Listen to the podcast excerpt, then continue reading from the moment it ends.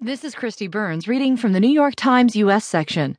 Pentagon denies suppressing study on ways to save $125 billion by Helene Cooper.